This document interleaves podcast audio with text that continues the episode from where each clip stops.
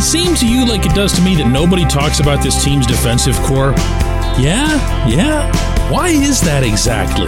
Because it's not okay. Good morning to you. Good Wednesday morning. I'm Dejan Kovacevic of DK Pittsburgh Sports, and this is Daily Shot of Penguins. It comes your way bright and early every weekday if you're into football and or baseball. I also offer daily shots, Steelers and Pirates, where you found this. Couple of terrific game ones in the Stanley Cup playoffs last night. Panthers beating the Leafs 4-2.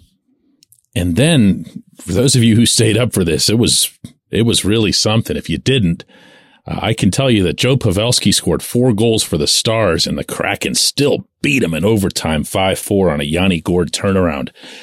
That was an event on multiple fronts. Pavelski's 39 years old, coming back from a really rough injury early in the playoffs, and just the guy's touch around the net is legendary. Probably one of the best forwards in hockey history at the art of the deflection. And I don't think that's an overstatement, because he did it for 1,000 years in San Jose. He's continued to do it in Dallas. And it doesn't matter how fast or slow or whatever he is, or big or anything else. He goes to the net and he tips the puck, and he can do it from so many. Anyway, tremendous performance. Almost an all-timer. The last guy to get 5 in a playoff game, Mario, against Ron Hextall and the Flyers. Make you smile a little bit today.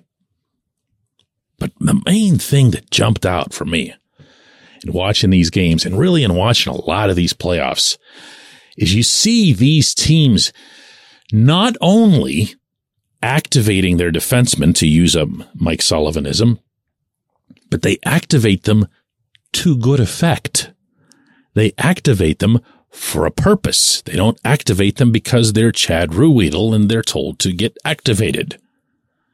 They're activated and they get shots through traffic. They get shots on net. They get shots in net. Brandon Montour is a name that probably not a lot of people around hockey had been mentioning much until these playoffs. He's been a guy on that Florida blue line for a while, and he's been that guy specifically, the one who gets the shots through and on and then in, as he did again last night in Toronto. And the Penguins, look, it's kind of a low-hanging fruit to look at everything that happens in the ongoing playoffs from now till the time Bettman hands the cup to somebody and say, oh, if only the Penguins had this, or only if they had that. And I'm going to promise you right now that I'm not going to do that. But the mobile defense thing is something that I just don't see, hear, or read being discussed anywhere among this fan base. It's almost as if all of the focus, and I'm guilty as charged on this one, on the bottom 6 forwards, and then on the goaltending, just kind of either cast off to the side or buried outright, that this defense can't move the way you need a defense to move in the year 2023. No, really, go through the group. Go through who's in the fold. You can, go ahead, say Chris Letang. Sure, of course he's mobile. He's one of the sturdier, more mobile defensemen in the world over the course of his career, and he remains that. Great. There's one. I loved Marcus Pettersson's game in both directions this past season, including his ability to join, sometimes even lead the rush. In fact, this is something he and I talked about a lot over this past season, he feels he's a better overall defenseman whenever he's doing that. And you can look at Marcus and say, wow, he looks kind of gangly, super long and everything else. Not exactly the kind of guy that's going to deke his way through traffic. But the facts are the facts, and the stats are the stats, and he does contribute to the offense. Okay, what are we up to? 2. I'm going to throw Jeff Petry at least into the conversation here because Petry has that capability. I can't shake from my mind that dominant performance in Tampa in the second half of the regular season. I was there covering it.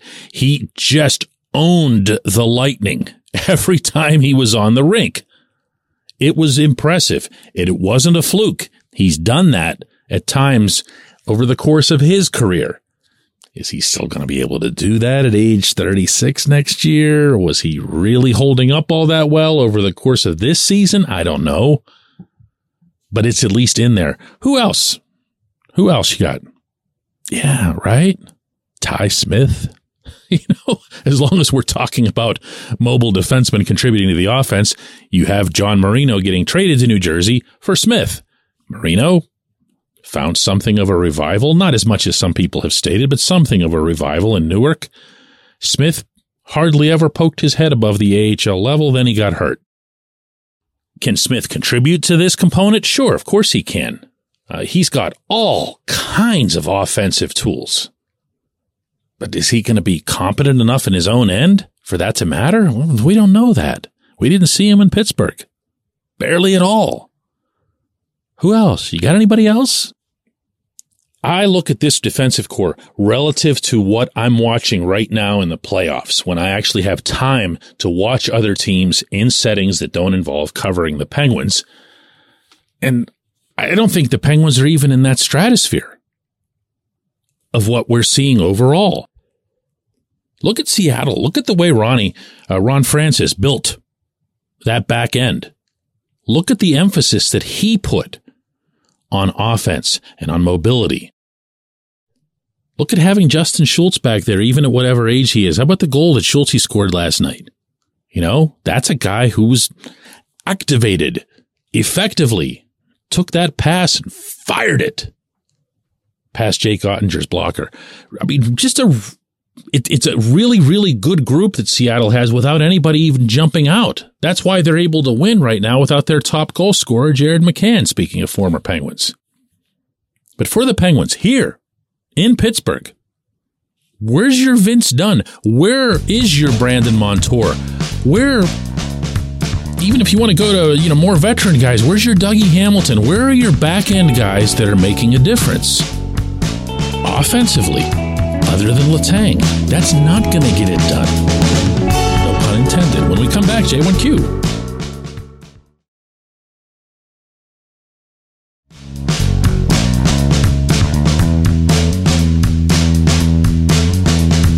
Today's J1Q comes from Yankel, who was one of several people that I heard from regarding yesterday's show that was focused mostly on the Devils becoming what I think is the class of the Metro now and maybe for the foreseeable future.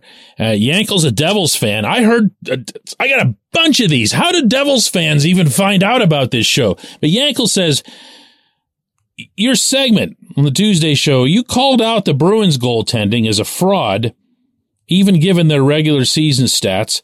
And that playoff caliber goaltending doesn't just come out of thin air. Like case in point, Louis Domingue. So how do you explain what Akira Schmid is doing in New Jersey? It seems that you trust him now to beat Carolina. First off, I made no contributions, Yankel, to any sort of predictions. I just didn't regarding this round. I didn't say anything of the kind. I think the Devils are going to be the class of the division. I have no idea if the Devils are going to beat the Hurricanes in a best of 7 right now. But to try to answer your question, Schmid, to me, is in a different category. He's a younger goaltender. He's 22 years old, over from Switzerland. And he's been thrust into a situation, and we have seen this so often through hockey history. Great examples, actually, of young goaltenders who are, how do I put this gently, too dumb to know what they're getting into. Okay, like whether it's a Patrick Roy or even an older rookie like a Johan Hedberg in Pittsburgh, where you come in and you're so floored by everything that's happening around you that you can actually have an easier time becoming numb to it. That was something Moose used to tell me when we would look back at his first playoff in Pittsburgh. That was how he saw it. Everything around him was so overwhelming that nothing was. You know what I'm saying? Maybe that's what's happening for Schmid.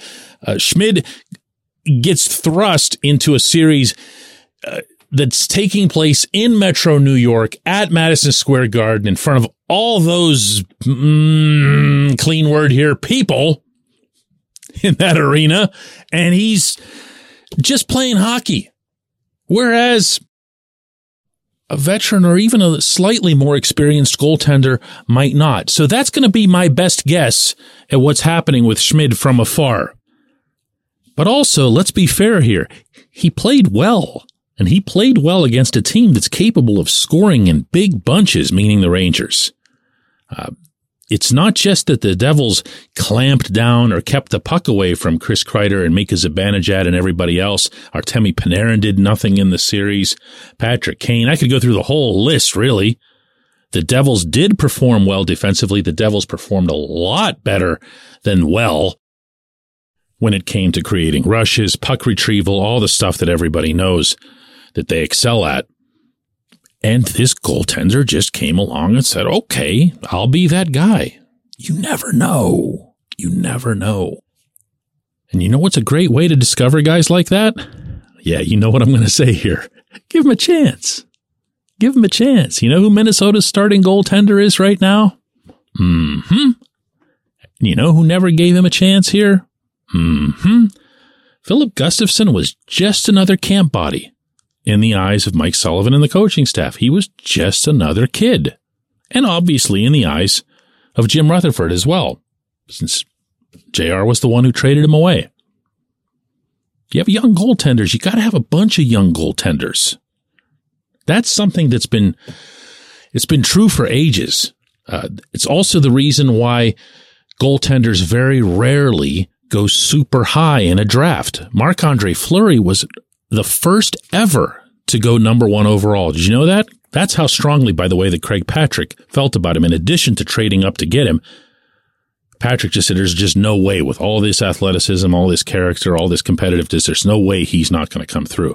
And Craig, as usual, was right. But goaltenders, for the most part, they'll drop. Really, really good ones will drop to the second round, third round, whatever, because scouts feel like they can't get into goaltenders' heads. Even scouts who were goaltenders don't feel like they can get into their heads. And their heads tend to determine an awful lot of how their careers go. So that's what you do. The old policy of the Penguins used to be draft a goaltender, at least one goaltender in every class. Make sure you get one every year and just keep shoving them through the system. But when they do well enough to be considered, you got to give him a shot. You got to give him a shot. Gustavsson never got that here. Schmid's getting one now in Newark. I appreciate the question. I appreciate hearing from all you Devils fans who will probably never listen to this show again. Let's do it again tomorrow.